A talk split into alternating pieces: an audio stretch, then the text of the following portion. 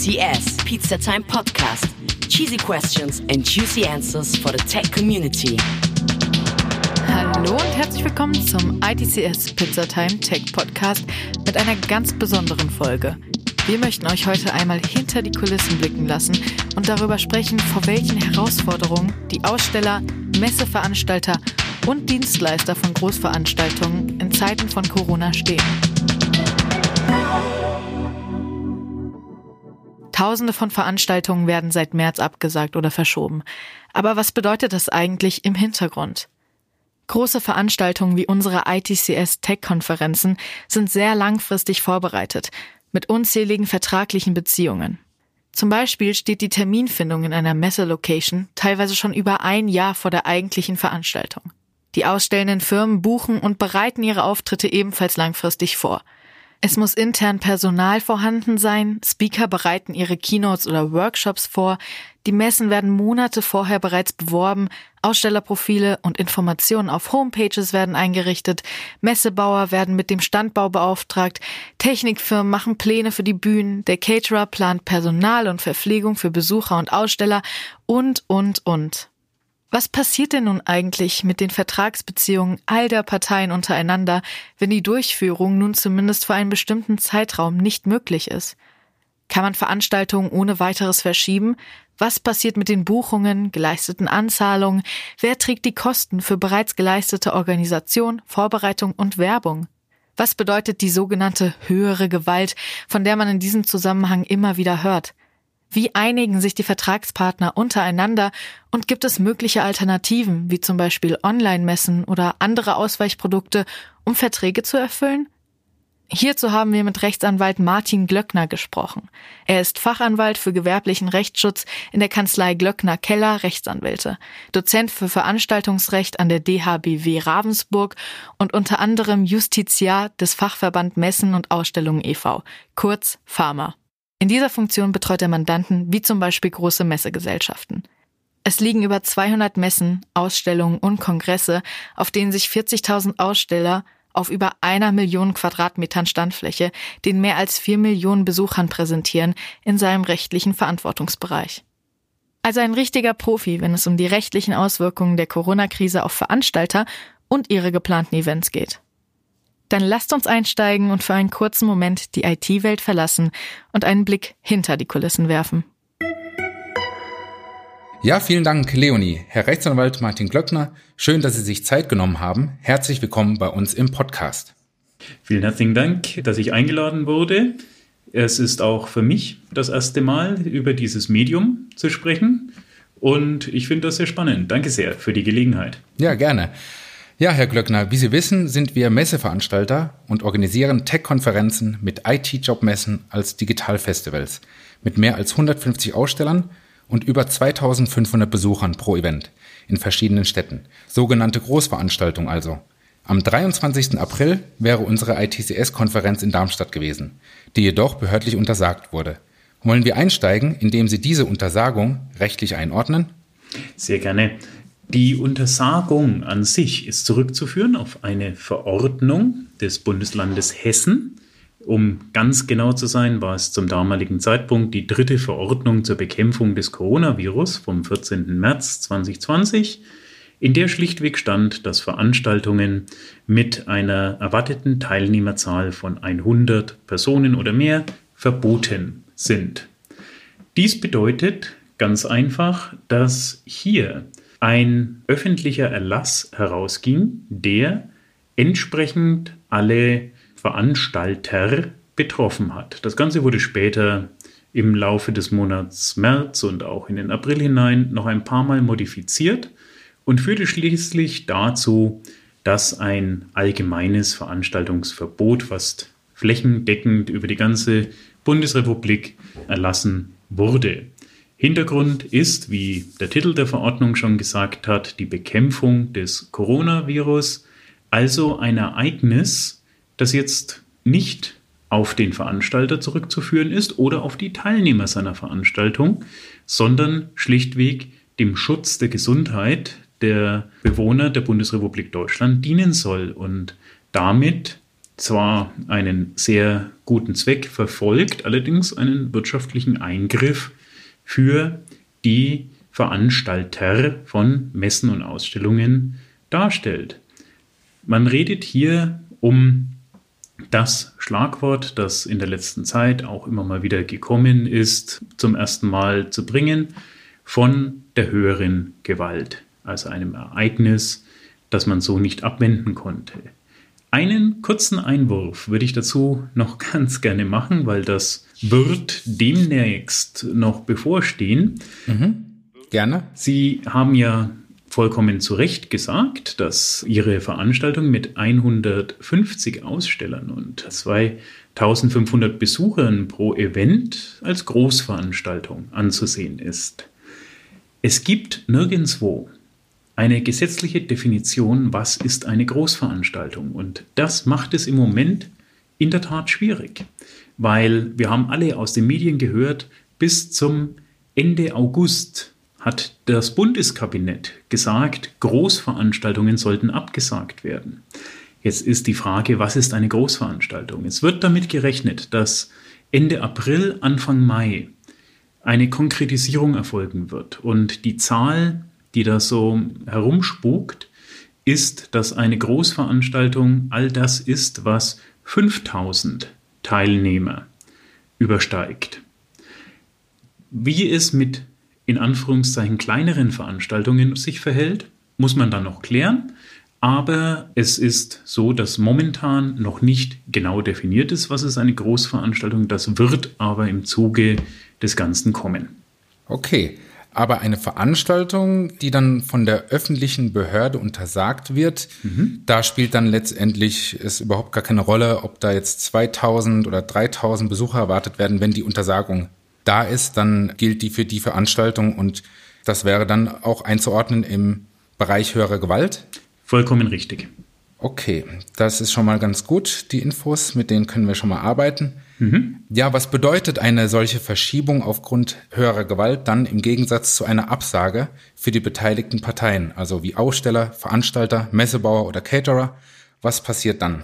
Sie machen vollkommen richtig schon mal die Differenzierung, weil an einer solchen Veranstaltung, gerade an einer Messe, sind verschiedenste Beteiligte mit verschiedenen Vertragsformen beteiligt. Und da wirkt sich natürlich die höhere Gewalt immer anders aus. Zum einen kommt man natürlich erst einmal nicht umhin zu sagen, was ist höhere Gewalt, um mal zu wissen, wann reden wir davon. Und da gibt es eine ja, entwickelte Formel des Bundesgerichtshofs, die in etwas verkürzter Form sagt, von der höheren Gewalt sprechen wir immer dann, wenn ein Ereignis, das weder dem einen noch dem anderen Vertragspartner zuzuordnen ist, sich auf den Vertrag auswirkt und dessen Eintreten und die Abwendbarkeit auch bei äußerster zumutbarer Sorgfalt nicht möglich gewesen wäre und das folglich auch nicht in der Form vorhersehbar war. Also ein externes Ereignis, das ich nicht vorhersehen konnte und das ich auch mit äußerster Sorgfalt nicht abwenden kann. Das ist die höhere Gewalt. Und das ist jetzt der Unterschied eben zu den Absagen. Absagen, egal von welcher Seite sie kommen, ob es jetzt vom Aussteller, vom Caterer, vom Veranstalter, was auch immer ist, sind normalerweise dessen persönlicher Risikosphäre zuzuordnen. Mhm. Der Aussteller kann aus irgendwelchen Gründen nicht als Aussteller teilnehmen, also muss er die Beteiligung an der Messe absagen. Wie man dann damit umzugehen hat, ist in den Verträgen geregelt. Jetzt erfolgt diese Absage in Anführungszeichen, aber aufgrund eines Ereignisses, für das weder der Aussteller noch der Veranstalter etwas kann. Und dann redet man von der höheren Gewalt. Auch da kann in den Verträgen etwas geregelt sein, aber, wie ich schon gesagt habe, wesentlicher Faktor ist, dass die höhere Gewalt nicht von einer der beiden Seiten beherrschbar war und dass sie unvorhergesehen eintritt. Mhm. Wenn es vorhersehbar gewesen wäre, hätte man es in den Verträgen geregelt. Daher kann man hier nur ganz allgemeine Regelungen treffen. Mhm. Und die wirken sich dann natürlich auf die Vertragsverhältnisse unmittelbar aus. Im Wesentlichen kann man davon dann ausgehen, dass man sagt, bei der höheren Gewalt werde ich erst einmal von meiner Verpflichtung zur Erbringung meiner vertragsgemäßen Leistung befreit. Wie spielt es denn da eine Rolle, wie lange so eine Unmöglichkeit besteht? Mhm. Ist es vielleicht möglich, die Verträge dann zu einem anderen Zeitpunkt zu erfüllen? Ich gehe jetzt mal mit dem Gedanken ran, bei der Verschiebung wäre das ja der Fall. Mhm. Vollkommen richtig. Das ist auch im Grunde etwas, was momentan sehr viel praktiziert wird und positiv denkender Mensch, der ich bin, gehe ich auch davon aus, dass das noch Ende diesen Jahres durchaus möglich sein kann, in gewisser Form Messen und Veranstaltungen wieder durchzuführen. Eine Verschiebung ist schlichtweg eine Verlegung des Ganzen um einen gewissen Zeitraum hinweg. Bei der Verschiebung infolge höherer Gewalt ist zu beachten, wie ich schon gesagt habe, ich werde durch die höhere Gewalt erstmal von der Notwendigkeit oder von der Verpflichtung der Erbringung meiner Leistung befreit. Jetzt kommt der nächste Schritt. Wann muss ich sie dann erbringen? Und kann ich sie überhaupt in Zukunft irgendwann wieder erbringen? Bei einer Lieferung mit Waren ist das relativ einfach. Ich habe ein Ereignis höherer Gewalt. Es verschiebt sich ganz einfach die Lieferung um den Zeitlauf dieses Ereignisses. Bei einem Event ist das nochmal was anderes. Das kann ich durchaus verlegen. Wenn es mir möglich ist, mein Event zu verschieben, also an einem späteren Zeitpunkt erneut durchzuführen, dann ist es natürlich so, dass wir hier eine neue Basis zwar schaffen, zeitlich und örtlich, aber dass wir das Vertragsverhältnis eins zu eins mit rüberziehen können. Bedeutet, es bleiben die Verträge so, wie sie waren, in Bestand, aber sie werden halt zu einem späteren Zeitpunkt erfüllt. Mhm. Ja, man wundert sich vielleicht, warum größere Events nicht schon früher verschoben werden. In unserem Fall brauchten wir dann quasi eine behördliche Untersagung, damit wir Rechtssicherheit haben und aufgrund der höheren Gewalt überhaupt verschieben durften. Sprich, die aktuelle Untersagung von Großveranstaltungen bis zum 31. August ist dann ja eigentlich für alle Beteiligten eine gute Sache, weil sie Sicherheit schafft und Veranstalter langfristig planen können. Sehe ich das richtig? Ja und nein. Man muss natürlich äh, eines sehen. Dieses Datum, 31. August, ist auf eine Telefonkonferenz der Bundeskanzlerin mit den Regierungschefinnen und Regierungschefs der Bundesländer zurückzuführen, in der man gesagt hat, also wir würden vorschlagen, auf Bundesebene das bis zum 31.08. auszusetzen. Mhm. Berlin hat schon eine Regelung getroffen, dass ähm, Großveranstaltungen sogar noch drüber hinaus nicht stattfinden dürfen. Die haben schon eine Regelung getroffen bis ähm, in den Oktober hinein. Aber sonst gibt es aus anderen Bundesländern bisher noch keine faktische Regelung, die diesen 31. August soweit aufgegriffen haben. Es wäre begrüßenswert, wenn man hier so weit in die Zukunft blicken könnte, wenn man äh, Regelungen hätte, die sagen, Punkt A, was ist eine Großveranstaltung, die dann untersagt wäre bis zum 31.08. Mhm. Punkt B, was passiert mit kleineren Veranstaltungen? Wie sind die zu beurteilen? Was muss ich mit denen machen? Und Punkt C, bis zu welchem Datum kann ich diese Regelung anwenden?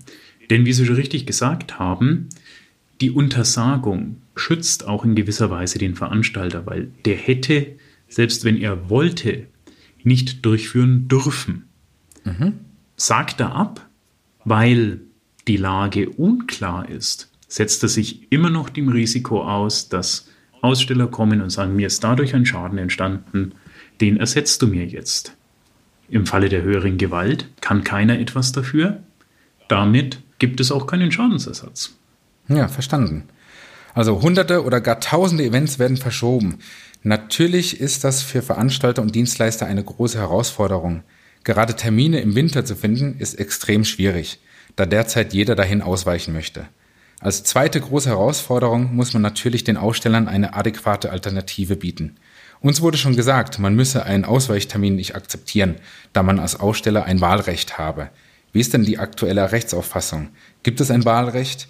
Muss der Aussteller bei Verlegung einen sinnigen Ausweichtermin akzeptieren? Auch da hängt es wie so oft davon ab, wie sind die Grundlagen, wie ähm, hat man das Ganze vom Grunde her entsprechend aufgezogen. Wann wurde die Absage oder die Verlegung des ursprünglichen Termins bekannt gegeben und wohin, zu welchem Zeitpunkt wurde das bekannt gegeben?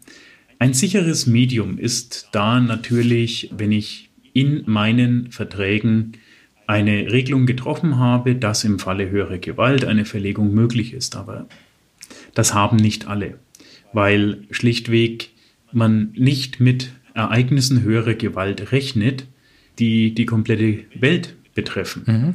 Und damit die Durchführung von Veranstaltungen unmöglich machen. Daher, das ist etwas, was man dann mit Blick in die Zukunft durchaus ähm, soweit umstellen kann. Auf der anderen Seite, um jetzt auf die Frage konkret zu kommen, ich verlege meine Veranstaltung aufgrund höherer Gewalt. Ich werde, wie ich schon vorhin gesagt habe, von der Erbringung meiner Leistung frei. Habe ich jetzt keine spezifische Regelung in meinem Vertrag getroffen, kann durchaus der Aussteller mir entgegenhalten, entweder ich kann bei dem Zeitpunkt nicht, an dem die Verlegung war, oder mir ist dieser Zeitpunkt ungenehm. Nach meiner gegenwärtigen Auffassung ist es so, dass wenn der Zeitpunkt in Anführungszeichen nur ungenehm ist und nicht ein wirkliches Hindernis dagegen steht, dann ist es ihm zuzumuten, diese Verlegung mitzugehen, weil wir hier immer noch von höherer Gewalt reden. Mhm. Ist er im neuen Zeitpunkt wirklich gehindert, teilzunehmen, dann auf der anderen Seite ist es natürlich so, dass man sagen muss, naja, hier hat sich die höhere Gewalt so ausgewirkt, dass man den Vertrag auflösen müsste, dass also der Vertrag rückabzuwickeln wäre. Was passiert dann? Bleibt der Veranstalter auf den Kosten sitzen oder gibt es da die Möglichkeit, die entstandenen Kosten des Veranstalters, die durch eine Messebuchung bereits entstanden sind, geltend zu machen und dem Aussteller zu berechnen? Und wie ist der Fall zu bewerten, wenn der Aussteller aus anderen Gründen absagt, wie beispielsweise aufgrund interner Reisebeschränkungen oder aufgrund der Entscheidung, generell nicht mehr an Messen teilzunehmen. Es ist hierbei immer auf den Einzelfall abzustellen. Sie müssen als Veranstalter in dem Zeitpunkt, wo Sie vor die Entscheidung gestellt werden, was mache ich jetzt mit meiner Veranstaltung? Ich bin aufgrund einem Ereignis höhere Gewalt gehindert, sie im Moment durchzuführen, verlege ich sie, sage ich sie ganz ab. Wenn ich mich für die Verlegung entschieden habe, muss ich im konkreten Einzelfall mit jedem Aussteller und mit jedem Einzelnen schauen, wie gehe ich da um. Generell, wie ich schon gesagt habe, Verlegung führt erstmal dazu, dass der Zeitpunkt der Leistungserbringung weiter nach hinten gestreckt wird also zu einem anderen Zeitpunkt, wird die Leistung noch konkret erbracht. Das ist, bedeutet für den Aussteller im ersten Augenblick, dass er auch weiterhin an den Vertrag gebunden ist und wenn jetzt neue Interna dazukommen, naja, dann ist das wie eine reguläre Stornierung. Auf der anderen Seite ist es natürlich so, dass der Aussteller wenn er aufgrund ja auch Entwicklungen, die mit der Corona-Krise zu tun haben, jetzt neuen Regulierungen unterworfen ist, vielleicht gar nicht so viel dafür kann, dass er jetzt nicht mitgehen kann. Ende vom Lied ist häufig, es empfiehlt sich, dann eine einvernehmliche Regelung zu treffen. Okay. Ja. Das Einbehalten von Kosten ist immer durchaus eine adäquate Option. Und Aussteller, die das Ganze auch schon häufiger machen und auch wirtschaftliche Unternehmen sind, werden nachvollziehen können, dass die Durchführung einer Messe nicht allein darin besteht, dass ich eine Messehalle zur Verfügung halte und irgendwann die Tür aufmache, sondern da läuft viel im Vorfeld. Da geht der Veranstalter schon auch Kostenrisiken ein und nimmt Kosten auf sich und betreibt Werbung, dergleichen mehr, um die Veranstaltung durchzuführen. Und das muss in gewisser Weise schon abgefedert sein. Und auch im Falle einer höheren Gewalt steht mir zu, dass ich das, was ich für meinen Vertragspartner schon erbracht habe, in gewisser Weise abrechnen darf. Sofern ich es im guten Glauben erbracht habe, also wenn ich wusste, das wird jetzt abgesagt und ich lege noch schnell was nach, na, das ist schon kein guter Glaube mehr. Ja, das ist klar. Aber wenn ich im guten Glauben auf die Durchführung der Veranstaltung das Ganze erbringe, dann ist es natürlich so, dass man hier sagen muss, in Ordnung, dafür ist ein gewisser Wertersatz zu leisten.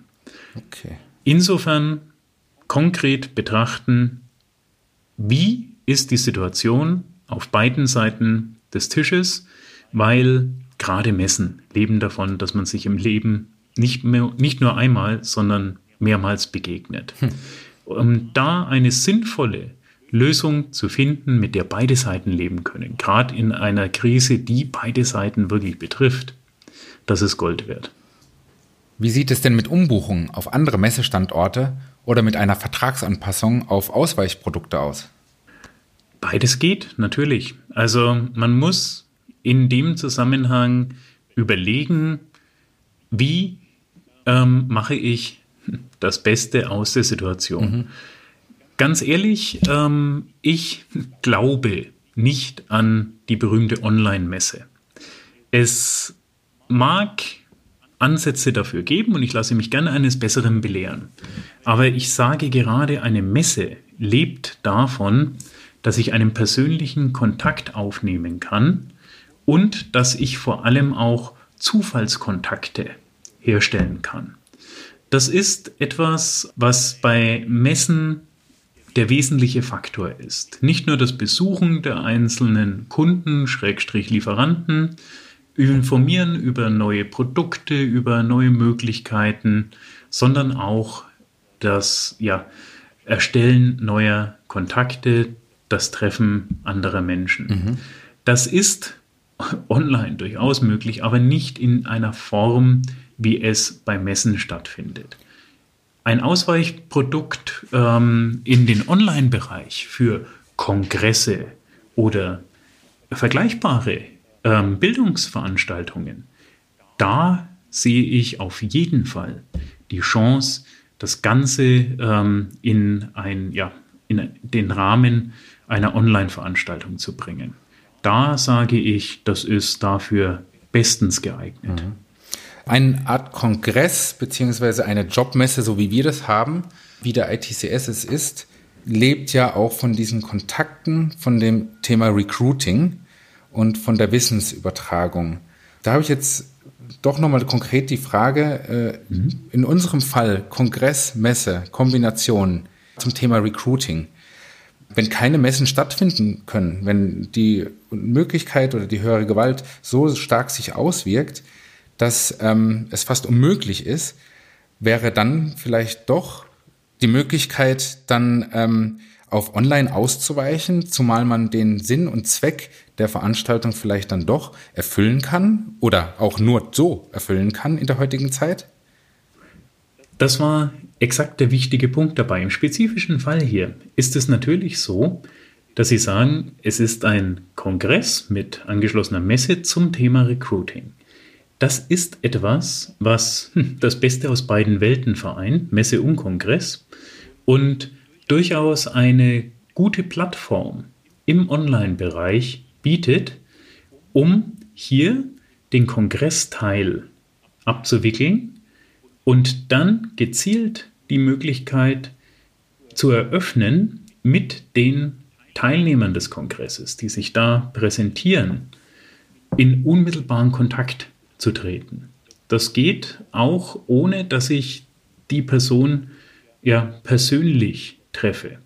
Da ist natürlich dieser berühmte erste Eindruck nicht ganz so, wie wenn ich tatsächlich jemanden persönlich treffen kann. Aber gerade in der gegenwärtigen Zeit ist für ein solches Format durchaus der Weg in den Online-Bereich denkbar als Alternative. Ich würde allerdings trotzdem sagen, auch wenn es um eine ja sehr dynamische, sehr technikaffine Branche geht, mhm.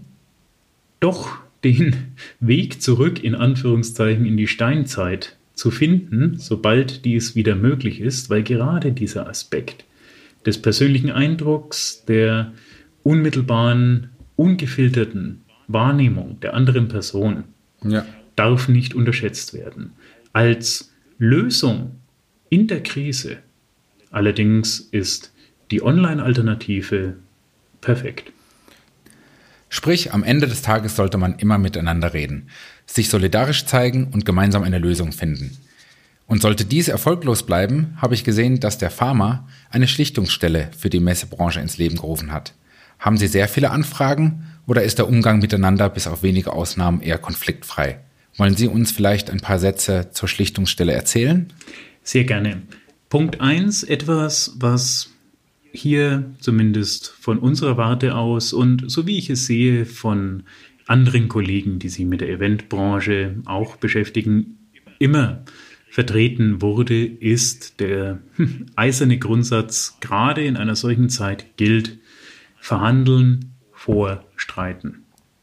Lieber miteinander reden, wie Sie schon richtig gesagt haben, als ähm, das Ganze in die Hände der Gerichte zu legen, welche im Übrigen auch gegenwärtig im Krisenmodus laufen. Und da kann man länger als üblich auf eine Entscheidung warten, die einem gegebenenfalls nicht gefällt und wirtschaftlich in die Schieflage bringen kann.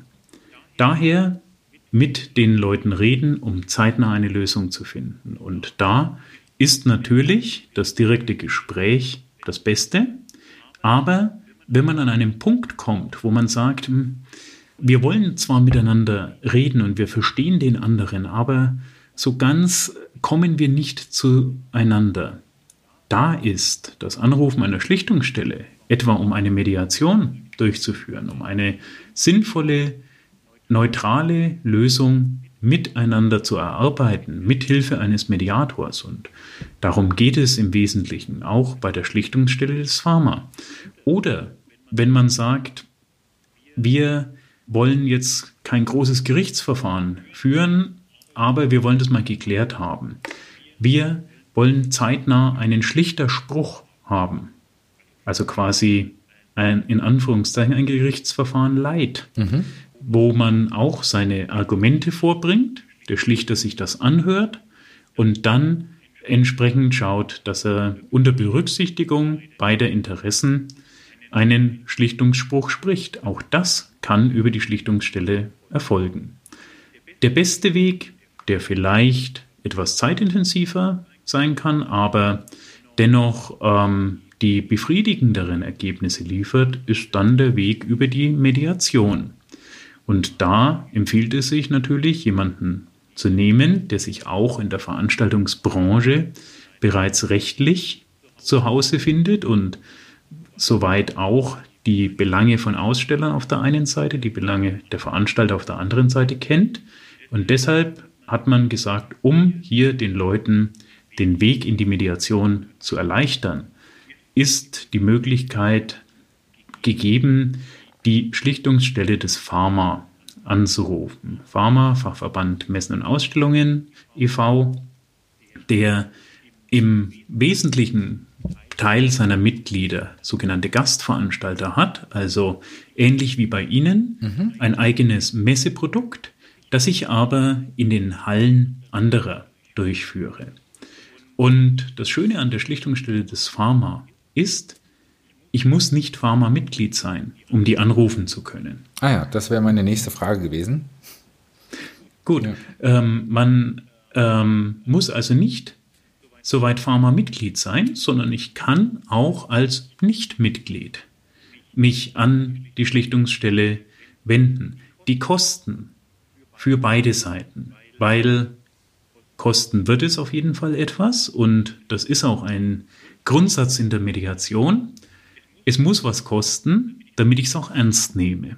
Und es muss aber auf beiden Seiten was kosten. Es kann jetzt nicht sein wie bei Gericht, dass man sagt, ähm, wer verliert, zahlt, sondern wir haben uns entschlossen, das gütlich zu einigen. Deswegen tragen wir beide die Kosten. Bei der Schlichtungsstelle des Pharma ist so, wenn ein Pharma-Mitglied oder beide ähm, Parteien Pharma-Mitglied sind, dann reduzieren sich die Kosten etwas. Aber auch Nicht-Pharma-Mitgliedern steht die Schlichtungsstelle offen und man kann die jederzeit ähm, anrufen, man kann den Kontakt über die Homepage des Pharma herstellen mhm. und sich hier ganz einfach zum Beispiel auch an die E-Mail-Adresse corona.pharma.de wenden und dort eben entsprechende ja, Angebote und Vermittlungen für die Schlichtungsstelle zu bekommen. Und das ist etwas, was, wie besagt, allen in der veranstaltenden Wirtschaft offen steht. Seien es jetzt Aussteller, seien es Veranstalter, seien es aber auch Dienstleister, die mit den anderen in entsprechenden Vertragsverhältnissen stehen. Ja, das war eine gute Information zu Pharma und seiner Schlichtungsstelle und ich glaube auch ein ganz tolles Schlusswort zu der Thematik. Ich möchte mich bedanken bei Ihnen für das tolle Interview und Ihnen alles Gute wünschen. Vielen herzlichen Dank. Ich habe zu danken. Es hat mir großen Spaß gemacht und jederzeit gerne und bleiben Sie alle gesund. Ja, vielen Dank. Dann gebe ich damit zurück ins ITCS Pizzatime Tech Podcast Studio nach Frankfurt und ja, wünsche auch allen Hörern alles Gute und bleibt auf jeden Fall gesund. Bis bald. Das war doch ein informatives Gespräch mit kleinen Einblicken in die aktuellen Herausforderungen der Event- und Messebranche. Eine ganze Industrie steht vor nie dagewesenen Problemen. Und die sind besonders für die kleineren Teilnehmer absolut existenzbedrohend. Gerade deswegen geht es momentan auch darum, Solidarität mit seinen Vertragspartnern zu zeigen und nicht immer auf die Durchsetzung von Paragraphen zu pochen. Wir wollen schließlich alle gemeinsam wieder tolle Events feiern nach dieser schweren Zeit. Wir haben heute gehört, dass es durchaus Möglichkeiten gibt, sich zu einigen, wenn man denn miteinander redet. Falls ihr Fragen oder Kommentare zu dem Thema habt, diskutiert gerne mit uns auf Social Media oder gerne auch per E-Mail an info at it-cs.io. Die Kontaktdaten zur Kanzlei von Herrn Glöckner packen wir in die Show Notes dieser Folge. Auch er steht selbstverständlich für eine juristische Auskunft zur Verfügung. Falls ihr es noch nicht getan habt, abonniert unseren Podcast, liked und teilt, was das Zeug hält und bis ganz bald zur nächsten ITCS Pizzatime Podcast Folge. Dann wie gewohnt wieder mit einem Tech-Thema. Bleibt gesund. ITCS Pizzatime Podcast.